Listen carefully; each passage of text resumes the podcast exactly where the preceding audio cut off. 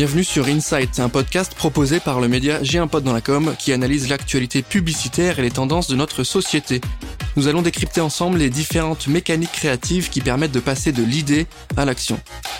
Et pour ce nouvel épisode, je reçois Nathalie Duboc qui est directeur général de l'agence Densu MB, anciennement Gyro. Salut Nathalie, comment tu vas? Salut, ça va très bien et toi Je suis ravi de t'avoir avec nous aujourd'hui sur cet épisode Insight. Ensemble, on va essayer de comprendre un petit peu les enjeux autour du naming d'agence, euh, l'identité de la marque, euh, le fait d'appartenir à un groupe, euh, qu'est-ce qu'on gagne, comment comment on gère tout ça. c'est assez important pour une agence aujourd'hui. comme je le disais, Densu MB, nouvelle marque naissante sur le marché. Concrètement, c'est quoi Densu MB aujourd'hui? Alors Densu MB, c'est une agence créative, une agence de publicité, euh, donc qui appartient au groupe Densu et qui du coup s'appuie sur euh, ben, tout un tas de bureaux et, de, créatifs euh, dans le monde. Donc voilà, on a 43 bureaux dans le monde, à peu près 4000 collaborateurs au sein de, de MB. Aujourd'hui, vous, vous êtes vraiment sur l'axe créatif, hein, c'est l'agence créative du groupe. Je l'ai dit, anciennement Gyro, euh, ça te parle plutôt bien. Euh, c'est quoi l'évolution? Qu'est-ce qui a changé? Euh, Comment on, garde l'ADN en même temps? On, on, le fait accéder au niveau groupe, donc on s'intègre, on appelle ça une agence intégrée. Comment on fait? Comment cette démarche elle se met en place? Qu'est-ce qu'on garde? Qu'est-ce qu'on enlève? Alors peut-être qu'on peut faire un petit retour sur euh, sur déjà Gyro au sein de Densu. Donc euh, en, fait, euh, euh, Gyro a été racheté par Densu il y a un peu plus de cinq ans. donc c'était déjà une volonté du groupe d'investir davantage dans le contenu, puisque effectivement à l'origine Densu est plutôt un groupe qui est connu pour son ancrage très média et digital, même si il y a aussi la création. Donc l'idée était de renforcer la dimension créative dans, chez Densu. Donc Gyro a intégré Densu. Donc nous, on a vécu euh, déjà ces, ces, plusieurs années euh, à Paris, chez Jairo Paris, euh, au sein de au sein du groupe, tout en ayant bah, la capacité, et c'est ce qui est bien dans la culture Densu, de garder finalement notre autonomie en termes de fonctionnement, de culture, d'identité, mm. notre façon de, de, de, faire. Et voilà. Après, au bout d'un moment, on se pose la question, et c'était la stratégie du groupe après avoir fait énormément d'acquisitions dans tous les métiers, pas seulement la création, mais le média, le digital, etc., euh, de donner davantage de lisibilité euh, aux clients, euh, parce que je crois qu'en 2020, il devait y avoir à peu près 300 marques différentes d'agences dans le monde chez Densu. Donc, à un moment donné, si tu veux, quand tu vois tes clients, tu leur dis, bah Densu, c'est quoi? Bah c'est tout ça, et en fait, ils disent, oula, c'est quoi tout ça? C'est beaucoup. Et, avec en plus un nom de groupe qui était encore Densu Aegis Network, j'ai réussi à le dire. Euh, donc Dan, euh, donc euh, pas forcément une vraie marque de groupe. De communication ni de publicité. donc le besoin, un, de renforcer justement la notoriété et, la marque Densu en elle-même, hmm. et puis ensuite bah, d'avoir des marques clairement identifiées dans les différents métiers sur le reste du monde. voilà. Donc rationalisation et simplification des, des marques. Sur les valeurs de l'agence, on, est-ce que tu peux nous expliquer un peu la philosophie qu'on a compris agence créative? Euh, Le positionnement, c'est quoi par rapport au groupe, par rapport à la concurrence, euh, par rapport, peut-être nous rappeler combien vous êtes au sein de l'agence directement? Alors, on, a une, une vision euh, très sociétale de la communication chez Denso MB, anciennement Gyro. le, le, en fait, on est, on est là. En tout cas, notre mission et c'est la façon dont on prend les choses, c'est qu'on on est là pour euh, accompagner euh, nos annonceurs, nos clients, qu'ils soient des, marques, des entreprises, euh, à contribuer à transformer la société et le monde dans lequel on vit. Euh, je crois que ça n'a échappé à personne que globalement, il faut faire bouger les choses. C'est pas nouveau, hein, pas seulement dans le domaine environnemental, mais aussi dans le domaine social, économique, humain, etc. donc nous, on est là pour aider nos annonceurs à le faire. Donc ça implique pas mal de choses finalement, parce que derrière euh, ces mots, euh, il y a euh, comment on fait concrètement. Donc le premier point, c'est souvent de redéfinir, en tout cas pour affirmer et, affirmer et réaffirmer finalement l'utilité des marques. voilà, qu'est-ce qu'elles apportent, c'est quoi leur, leur, valeur ajoutée sur sur le marché. le deuxième point, c'est souvent bah, justement d'essayer de, faire évoluer les comportements des consommateurs mmh. dans leur façon de, de, consommer, de se comporter, donc agir, faire agir. Et puis ensuite, c'est d'essayer de se comporter dans la com de manière la plus éthique et transparente possible.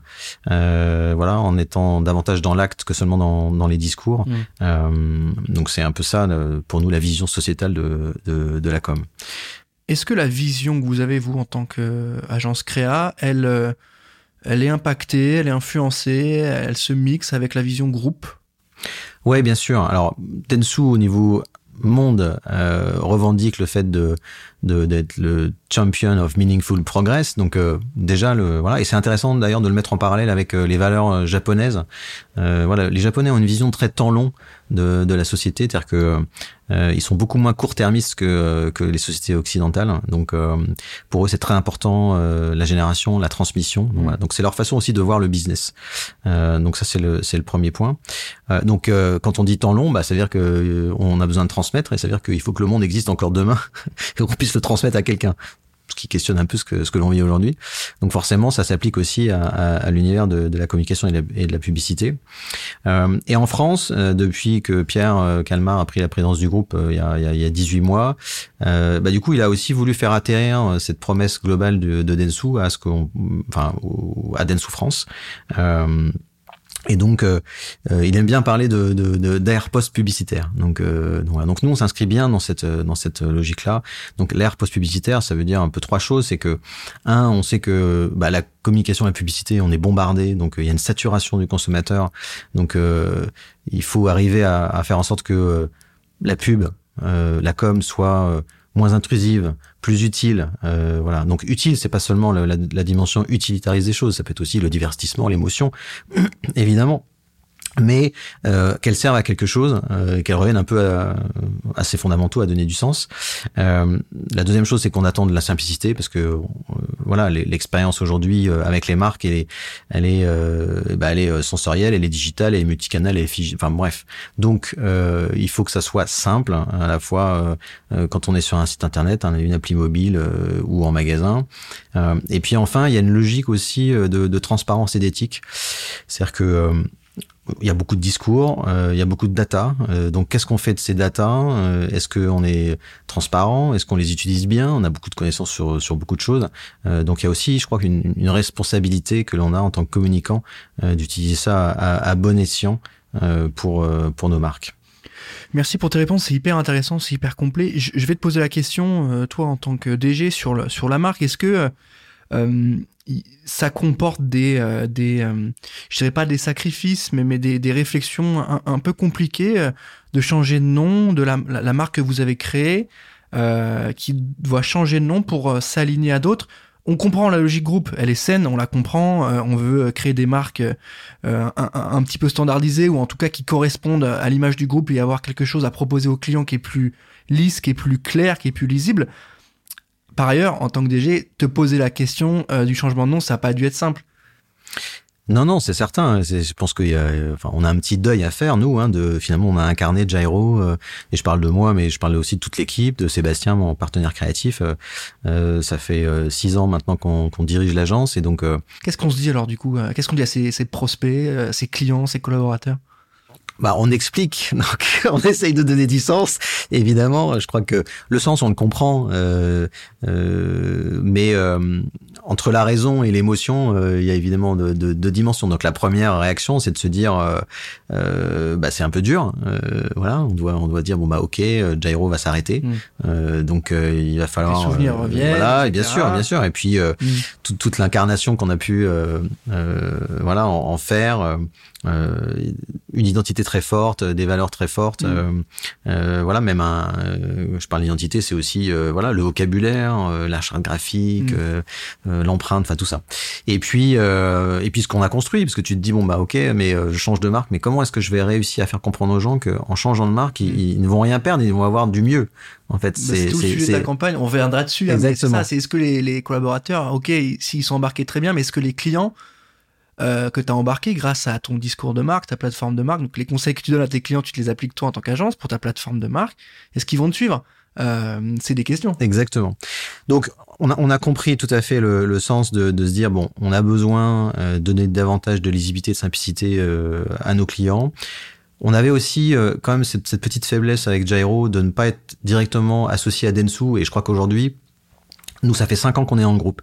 Les, les, les, premières années ont été compliqué parce que quand tu es une agence on n'était pas indépendant au sens euh, Gyro c'était quand même 15 un peu plus de 15 bureaux dans le monde donc on avait c'était un petit groupe indépendant en fait hein.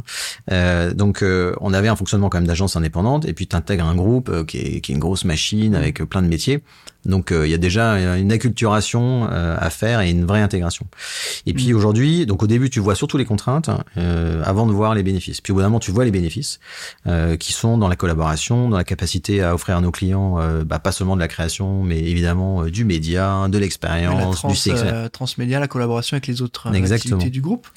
Et donc ça, on, a vraiment pu le, mettre en place et, voir tous ces, tous ces aspects positifs. Et puis, euh, bah, à un moment donné, tu te dis effectivement, Gyro c'est très bien, mais comment est-ce qu'on crée un lien entre Gyro et Densu? Et voilà. Et puis, euh, bah, les, les, choses ont progressé. Il y a eu des décisions prises au niveau international. Et puis, d'un coup, tu te dis, bon, bah, finalement, ça a du sens euh, d'incarner la création avec une marque qui soit présente partout dans le monde. C'est aussi rassurant pour nos clients de se dire, bah, finalement, ok, je suis franco-français, bon, je m'en fous. Mais quand euh, j'ai un ou deux autres pays à activer en Europe, ou si je suis une grosse marque mondiale et que j'ai besoin d'avoir, voilà, bah, c'est aussi dans cette logique-là. Mmh. Et ensuite, pour nous, c'est aussi euh, la capacité bah, de s'inspirer, d'avoir des échanges avec les autres pays, d'avoir des insights d'autres pays, de voir quand, euh, par exemple, quand on est sur euh, Pilot Pen pour l'Europe, quand on développe euh, des assets pour l'ensemble de la zone Europe, bah, de se dire, OK, mais nous, on le conçoit en France. Est-ce qu'on n'est pas biaisé Est-ce qu'on n'a pas un esprit trop franco-français Donc, de d'intégrer bah, les insights et les inputs des Espagnols, des Danois, etc. Donc, voilà. Après, évidemment ce changement, il a fallu le digérer et puis aussi le faire digérer à nos équipes parce que euh, parce que c'est c'est voilà c'est ce que je disais, il y a une, une forme de deuil à faire donc euh, voilà. Mais après c'est ce qui compte c'est le projet que tu as devant mm. et le projet qui est devant nous euh, il est il est extrêmement intéressant et et tout ça s'inscrit aussi dans un contexte. Hein, Densu n'allait pas très bien en 2020 donc 2021 c'est vraiment une année de de rebond extrêmement fort donc avec voilà un, retour de bonne performance économique euh, du développement, etc. Est-ce que euh, tu n'as pas le sentiment, euh, globalement, je te pose la question parce que c'est un sujet, la créa, que on parle de plus en plus de data, on parle de plus en plus de d'informations clés, de digital, et au final, les actions prises sont vraiment autour de la, créa. je rappelle un grand groupe concurrent qui a intégré, racheté une autre agence créative. Tu vois, tu vois ce dont je parle à quelques années, quelques années encore, un groupe de consulting euh, que tu dois connaître aussi, qui a racheté une grosse agence de pub. Euh, est-ce que c'est pas la créa qui revient au centre? Est-ce que euh, c'est pas la valeur de l'idée qui revient? Est-ce que c'est pas la remise en avant de ce fer de lance qui est la mécanique créative par rapport à la data? Est-ce qu'on commence pas à vraiment les intégrer ensemble? Ouais, enfin, moi j'ai le sentiment que l'idée, en tout cas, n'a jamais disparu. Quoi. On a toujours, euh, voilà, on a un moment donné, on a dit, euh, on va remplacer l'idée par. On aurait pu euh, croire, parce qu'il y a des discours de data sur, ouais, la convergence est bonne, mais parfois on aurait pu croire que le média allait prendre le pas, le pas sur la créa, ouais. Après, je pense que l'idée le, reste centrale. Après, elle s'exprime de manière différente. C'est-à-dire que, voilà, avant, elle s'exprimait beaucoup dans un, un, spot de 30 secondes sur, en, télévision. Aujourd'hui, elle peut s'exprimer aussi bien sur TikTok euh, qu'ailleurs. Donc, après, c'est ça, c'est son exécution, c'est là où elle vit. Euh, donc, euh, mais il, faut quand même une bonne stratégie, une bonne idée, parce que la question c'est de savoir, mais qu'est-ce que tu racontes? Et qu'est-ce que tu racontes d'intéressant et de voilà d'interpellant, d'émouvant, d'utile, etc. Donc euh, je, voilà. Après, euh, je pense qu'on a beaucoup proposé les choses hein, et puis qu'on commence à euh, parce que la maturité, parce que on, on les mélange plus, on met, on fait travailler aussi des gens peut-être plus ensemble et donc du coup, ben voilà, c'est des cultures différentes entre une culture créative, une culture data, une culture média. On, parfois derrière les mêmes mots, il n'y a pas la même signification. Donc le fait de travailler ensemble, de se mettre dans une pièce, de se confronter, de s'engueuler. Mmh. Euh, bah, on en ressort plus riche. Euh, et voilà. Mais c'est un vrai challenge. Hein. Euh, c'est marrant, je lâche sort d'une réunion de, partage avec au niveau Europe, de notamment Densu MB en Hollande, qui aux Pays-Bas, qui nous racontait comment ils ont gagné un pitch sur un gros player mondial dans une logique justement très très intégrée euh, et il disait à quel point c'est c'est c'est difficile en fait. C'est c'est c'est vraiment un truc où entre la vision et la façon de le faire au quotidien euh, c'est extrêmement euh, demandeur de d'empathie d'écoute mm. euh, mais c'est passionnant euh, et voilà. Moi j'ai une question euh, très concrète sur le naming et après au niveau du groupe après j'en aurai une deuxième mais sur le le, le nom concrètement d'Ensumb tu peux nous expliquer ce que ça veut dire? Ouais, alors l'histoire c'est bah en fait c'est Densu McGarry Bowen. Mm. Donc euh, voilà, donc l'hi- l'histoire c'est que Densu a acheté euh, l'agence créative McGarry Bowen euh, je crois en 2008. Euh, donc euh, c'était la marque créative du groupe publicitaire et puis euh, bah, elle n'était pas présente partout dans le monde et Densu euh, avait aussi des agences qui s'appelaient Densu qui étaient des agences créatives typiques Densu Boss par exemple au Canada, à Montréal, il y en avait d'autres dans le monde. Donc l'idée a été de se dire euh, on doit renforcer euh, la patte créative et la présence créative et donc euh, donc ils ont simplifié euh, euh, Bowen avec ce Densu, aussi euh, signifier la- l'appartenance à Densu. Donc euh, donc c'est devenu Densu MB. Voilà et le MB disant McGarry Bowen. Autre question maintenant sur l'appartenance au groupe. Euh, on le sait, Densu, c'est une marque japonaise, c'est un groupe japonais. Est-ce que c'est différent dans la gestion? Parce qu'on pense aux deux autres mastodontes qui sont français, euh, qui sont présents à travers le monde, qui sont très bons. Donc Cocorico, c'est cool. Euh, mais en même temps, Densu cartonne. Euh, Densu, c'est euh, réaccélérer, tu l'as dit, hein, c'est vraiment réaccélérer.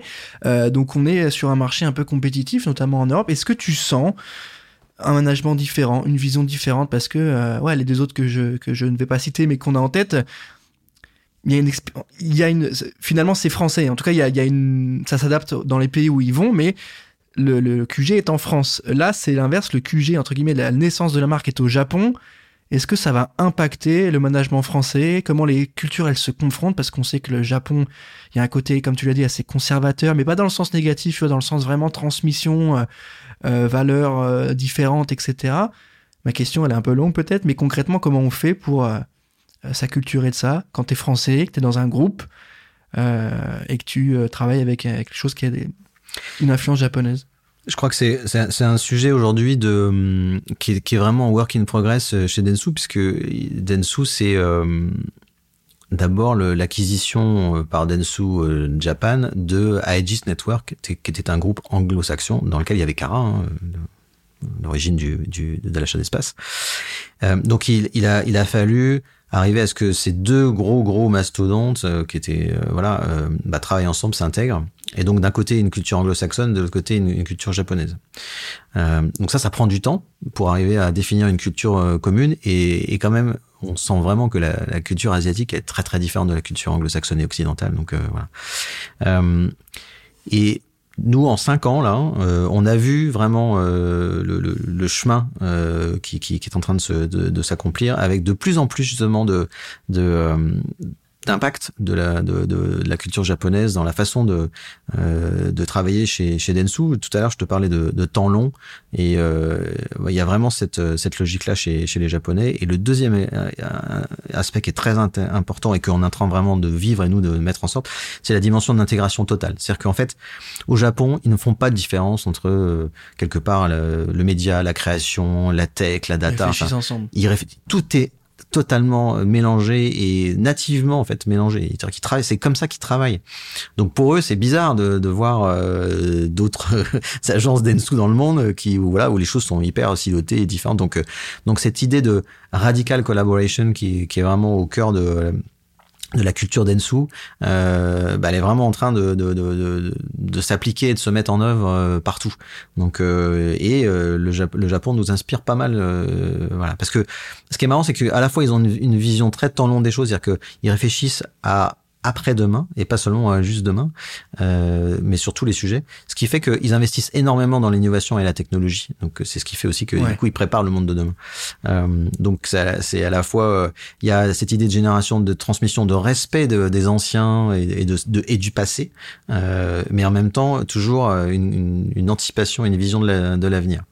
C'est Donc- hyper intéressant, hein, Mm. cette, euh, cette dualité-là, euh, comme tu l'as dit. Hein. Enfin, je, je connais le Japon. Je connais pas le Japon, mais j'aime beaucoup euh, l'esthétique et l'histoire qui va avec. Et je, je sais que cette société-là est à ces valeurs-là. Et en même temps, comme tu le dis, qui est hyper tournée vers, euh, vers l'avenir euh, grâce au développement des, des, des nouvelles techno. Et depuis longtemps, ils sont très bons là-dessus. Depuis les années, années 2000, euh, ils sont, ils sont, c'est c'est fou. Enfin, Ah, bah, leur puissance, elle est assez folle Exactement. avant c'était assez compliqué, mais ils ont pris un vrai tournant avec des technos et ça a été, c'est, c'est, ça a été une puissance assez folle. Euh, j'ai une question maintenant sur le, le, le- la mise en place du changement de nom. Tu m'as parlé du naming, de ce que ça veut dire, des valeurs du groupe qui viennent s'intégrer aux valeurs de l'agence.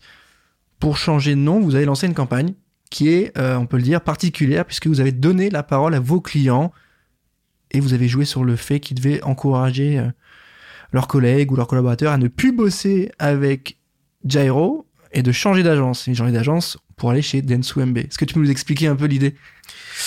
Ouais, cette idée, c'est marrant, elle est, elle est née de, de, de, de workshop qu'on a fait avec les équipes de l'agence quand on s'est posé la question de euh, bah, comment on va gérer cette transition entre Gyro à, Densu MB avec l'objectif de se dire bah en fait, c'est juste un changement de nom, c'est-à-dire que l'agence ne change pas, les dirigeants ne changent pas, les équipes ne changent pas, euh, et en même temps, c'est énorme comme comme euh, comme pivot. Euh, donc, comment est-ce qu'on va nourrir ce Densu MB euh, Paris de tout ce qui était Gyro Donc, euh, voilà, les valeurs, le passé, la culture, etc., l'expertise. donc et c'est toujours extrêmement délicat pour une agence de parler d'elle-même. C'est-à-dire que s'autoproclamer je sais pas quoi, c'est très compliqué. Hein. Les bonnes campagnes d'agence, il y en a très très peu. Il y a un vrai sujet là-dessus. Enfin, on le voit, il y, en a qui en font beaucoup, tu vois. Je vais pas citer de nom, mais j'ai vu une, une, agence mettre euh, dans son hall d'entrée tous les grands prix qu'elle a eu. Mais c'est pour les collaborateurs, ils le savent les grands prix qu'ils gagnent, tu vois. Donc, et à l'inverse, t'en as qui font des choses vraiment top, mais qui n'arrivent pas à le dire sans euh, passer pour l'agence un peu hautaine du marché. Et comme tu le dis, et, et je m'arrête là, mais c'est vrai que c'est encore une fois l'image du cordonnier le plus mal chaussé, quoi. Exactement. Donc euh, on s'est dit, euh, punaise, il faut qu'on arrive à trouver quelque chose qui réponde à cet objectif de, de transition. Et finalement, c'est notre c'est notre métier, quoi. On s'est dit merde, il faut qu'on fasse notre métier pour nous. Euh, donc euh, voilà. Et et on, s'est mis à la place finalement de nos clients et du marché. Et on s'est dit mais comment est-ce qu'on peut trouver un espèce de switch euh, sur le sujet? Et euh, donc on a fait des ateliers. Et puis est sortie cette idée de dire euh, bah, finalement on va être la première agence qui demande à ses clients de changer d'agence. Donc ça a été le, le, le, pitch qui est sorti de l'idée créative qui est sortie de, de, de ces ateliers. Euh, et euh, de là, euh, donc ça c'est sorti d'un groupe qui était dans lequel il y avait des créatifs, mais pas que. Et donc c'est ça qui est intéressant. Et de là, on s'est dit, ben on va prendre cette idée et on va on va essayer de l'exprimer aussi créativement. Et, et, donc on a une autre équipe de, de, de, créatifs qui a rebondi dessus pour pour arriver à, à mettre en scène finalement nos clients. Donc donc tous nos clients. C'était pas gagné hein, forcément. Non, c'était pas gagné. Bah écoute, euh, je pense que c'est aussi le, le, le, signe du niveau de relation. Euh, voilà, on est une agence qui, euh, voilà, qui, qui, qui, sait créer des relations à long terme avec mm. nos clients. En tout cas, ça fait vraiment partie de. nos... Puis garde la confiance aussi, parce que en vérité, on va pas se mentir, mais quand t'es annonceur, t'es ton, tu travailles avec une agence. Elle appartient à un groupe très bien, mais elle a ses valeurs, elle a son logo, elle a son, son histoire. T'aimes bien ce qu'elle fait. Et là, tu vois qu'elle va changer de nom. Donc, est-ce que c'est pas pour moi en tant qu'annonceur une perte de liberté où euh, je vais être moins en direct avec eux, il y aura plus de contraintes? Ils se sont posés, j'imagine, ces questions. Bien sûr, les questions se sont, sont posées. Après, moi, j'ai pris la peine d'appeler euh, chacun euh, pour leur, leur expliquer, pour valoriser ce changement de nom, leur dire aussi ce que ça allait leur apporter, et puis leur dire ce qui change, mais aussi ce qui ne change pas, parce que mm. c'est ça. Je pense que pour un annonceur, surtout ça, euh, c'est hyper important de se dire, bah ok, mon équipe ne change pas, les gens que j'ai au quotidien ne changent pas, ceux que, que voilà, le travail ne change pas. Et puis malgré tout, il y, aura un bonus. Donc, euh, donc voilà, donc c'est ça aussi qu'on qu'on a expliqué. Mais c'est clair, c'est clair que voilà, il, il, fallait, euh, en tout cas, qu'ils le vivent de manière positive et que quelque part on les associe à, ce changement. Et donc là, on les a rendus acteurs de ce changement. Euh, et d'ailleurs, ce qui est marrant, c'est que ils ont tous accepté avec euh, ah ouais avec envie avec plaisir. Euh, et donc euh, euh pour nous ça a été euh, aussi vraiment une, une super enfin un vrai cadeau finalement qui, qui nous ont fait en acceptant de, de, voilà de, de parler et de et d'être cités à nos côtés quoi. Ah mais c'est une chouette campagne hein. ils sont tous mis en scène avec leur nom le, leur job etc allez checker sur Gimpot il y a évidemment la campagne qu'on a traitée il y a toutes les infos là-dessus euh, pour terminer, si tu le veux bien, euh, Natel, est-ce que tu peux nous euh, dresser rapidement le portrait de Denswembe pour les six prochains mois, l'année prochaine et les cinq premières, prochaines années? Oh, les cinq prochaines années, on a du mal à se ah bah, Écoute, c'est ça aussi le podcast. Il hein. n'y a pas de filet. C'est Euh, bah écoute là, nous, le, le, on va dire à très court terme, on est vraiment dans cette euh, dans cette bascule de Jairo à Denso MB. Donc là, ça y est, le virage est pris. Donc euh, on va faire exister la marque Denso MB. On va continuer à, à défendre euh, bah, cette vision créative et sociétale de la communication. Donc on est à fond là-dessus. donc ça, c'est la feuille de route de, de, de cette année. voilà, des pitchs, continuer à, à, faire de la croissance, à, à, garder nos clients, à les développer. On vient de de gagner deux nouveaux clients clients, euh, donc Style, euh, donc la marque de, d'outils de jardin, et puis euh, Amplifon. Voilà, on a d'autres choses dans les dans les tuyaux, donc on est très fiers de ça. C'est vrai qu'on a la plupart de nos clients sont plutôt des marques qui sont euh, des marques un peu euh, qui comptent dans la vie des gens. Donc euh, donc donc on aime garder cette cette direction. Euh, ensuite, je vois pas mal de développement avec nos collègues d'Europe parce que voilà, il y a des synergies à avoir dans dans, dans les différents pays et, et, sur nos annonceurs. Et puis c'est grandir en France et, et, avoir une vraie position sur sur le marché français aussi avec avec nos cousins d'Isobar pour pour que l'offre créative de Densu en France soit vraiment beaucoup plus visible et et, émergente. Et dans les cinq prochaines années, on verra, mais on se refera un podcast d'ici là. Voilà. Hyper clair, hyper clair. Merci Nathalie d'avoir pris le temps déjà de répondre à toutes mes questions. Mais je t'en prie, écoute, c'était un plaisir on arrive à la fin de cet épisode euh, d'Insight. On a étudié ensemble, on a décrypté ensemble, on a analysé ensemble euh, le naming, l'importance du changement euh, de brand, l'importance de la vraie stratégie de marque appliquée aux agences et qu'au final, bah, le cordonnier n'est pas le plus mal chaussé. En tout cas, il faut lutter contre ça. On a pris le case Densu MB. Merci à tous de nous avoir écoutés. Je vous invite à consommer évidemment toutes les actus de l'agence sur J'ai un peu dans la com qui a une page dédiée. Euh, donc n'hésitez pas à aller checker tout ça. Encore une fois, merci à toi Nathel, merci à tous de nous avoir écoutés et moi je vous dis à très vite pour un nouvel épisode. Ciao. Ciao, merci beaucoup.